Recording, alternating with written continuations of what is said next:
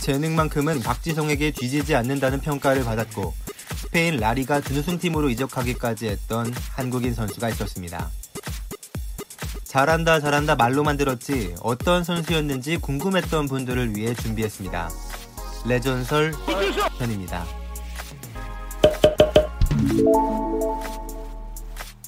1999년 인천의 축구 명문 부평고는 무서운 3학년 트리오 이천수, 최태욱, 박용호를 앞세워 전국대회 3관왕을 차지했습니다. 당시 부평고는 이미 김남희를 배출했고 2학년 김정우, 1학년 조용형 등을 보유해 고교계의 레알 마드리드로 불렸었습니다. 와 이거 무슨 슬램덩크야? 부평고와 후원 계약을 맺고 있던 안양은 이 3인방을 졸업과 동시에 영입하려 했습니다.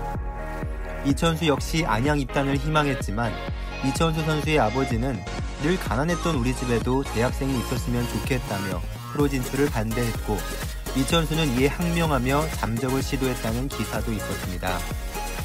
결국 아버지의 뜻에 따라 고려대학교에 진학한 이천수는 안양에 입단한 박용호, 최태욱과 찢어지게 됩니다. 이천수는 대학교에 입학하기도 전인 2000년 1월 일본에서 열린 신년 국제 청소년 대회에서 이탈리아를 상대로 결승전 결승골을 넣으며 우승을 이끌었고 국민들에게 이름을 알리기 시작했습니다.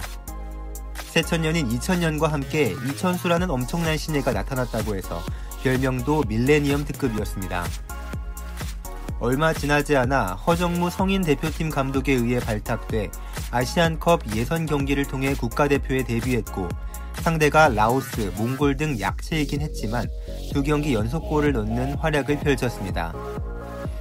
2000년 9월 시드니 올림픽 20살의 이천수는 올림픽 대표팀에서도 막내였는데 선배들 앞에서 자신을 소개하는 자리에서 부평의 명물 이천수입니다. 궁금한 게 있다면 망설이지 말고 물어보십시오. 라고 당돌한 모습을 보여 와일드카드로 합류한 홍명보, 김도훈을 비롯한 선배들을 당황시켰다던 에피소드가 있습니다. 그리고 이영표 선수가 후에 말해주길 당시 올림픽 대표팀이 일본에게 졌었는데 막내였던 이천수 선수가 이영표 선수가 있던 식사 테이블에서 일본한테도 져요? 내가 있었으면 이겼을 거예요. 라고 말해 문화 충격을 주었다는 부담이 있었습니다.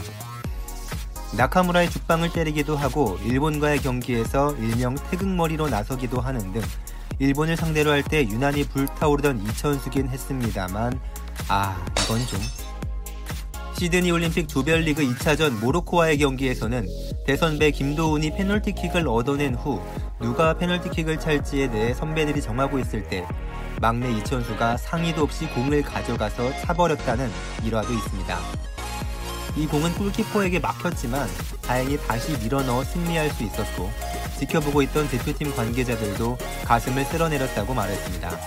이천수는 이에 그치지 않고 2002년 월드컵 미국과의 경기에서도 설기현이 얻어낸 페널티킥 장면에서 직접 공을 페널티 스팟에 갖다 놓으며 자신이 차겠다는 의욕을 보였지만 이때는 제지당에 원래 예정된 키커인 이을용이 차게 되었습니다. 사실 이천수는 고려대학교 재학 시절 추계대학 연맹전 연세대와의 결승전에서 김용대 골키퍼를 상대로 PK를 실축하며 우승을 내준 경험이 있고 연습 때도 성공률이 좋은 편은 아니었는데 근거 없는 자신감 하나로 월드컵에서도 정해진 순번에 상관없이 PK를 차려했다는 점에서 참 얼마나 다른 차원의 선수였는지 알 수 있습니다.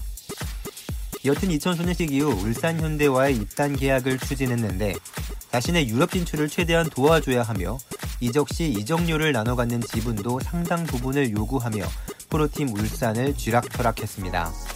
그렇게 2002년 울산에 입단했고 이천수는 월드컵에서 모두 아시다시피 오노 세레머니를 했고 말디니의 머리를 찼으며 올리버 칸의 간담을 선을 하게 하기도 하고 안정환 선수에게 패스를 안 하고 독일 수비를 해짓는 등 뭔가 좀 특이하지만 어쨌든 만 20살의 선수치고는 눈에 띄는 활약을 펼칩니다.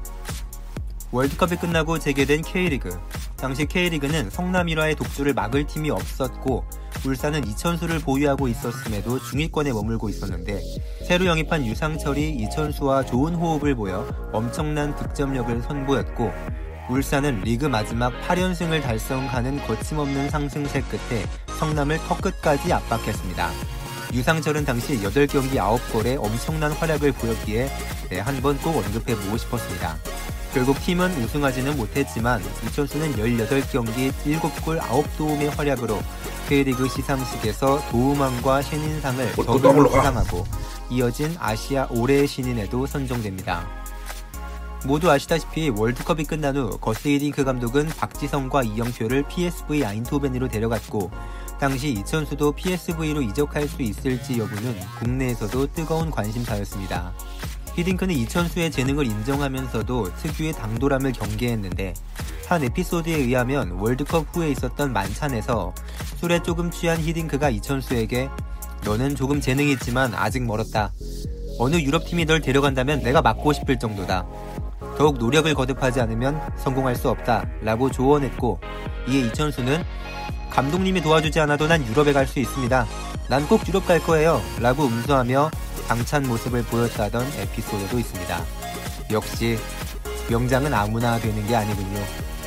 결국 히딩크는 이천수를 영입하지 않았는데 이 때문에 2003년 초 올림픽 대표팀이 네덜란드와 맞붙을 때 언론들은 이를 의식해 흥미로운 라이벌 구도를 만듭니다. 당시 히딩크는 팀에 박지성 그리고 이 선수가 있어서 현재 이천수의 자리가 없다고 말을 했고 그리고 박지성, 이영표 역시 엄청난 재능을 가진 선수가 있다며 극찬하던 어린 선수가 있었는데 그 선수는 바로 아르엔 로벤. 당시 한국 언론들은 이천수가 PSV에 진출하기 위해서 이겨야 할 상대라며 로벤을 주목했고 라이벌 관계를 만들었습니다.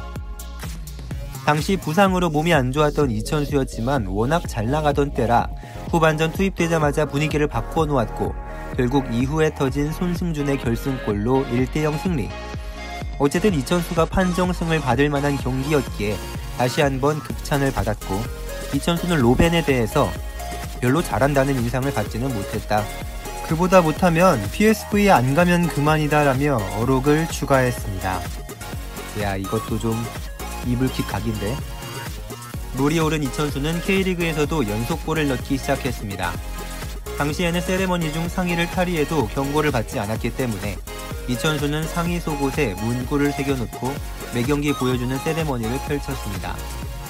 CU at K리그, 가자 축구장으로 유럽 진출의 빗걸음 K리그 더욱 사랑해주세요 등 다양한 문구들이 새겨져 있어서 언론들은 이천수의 연속골 기록이 몇 경기까지 이어질지 또 다음 문구는 무엇일지에 대해 기대하는 등 여러모로 스타성 있는 선수의 모습을 보여줬습니다.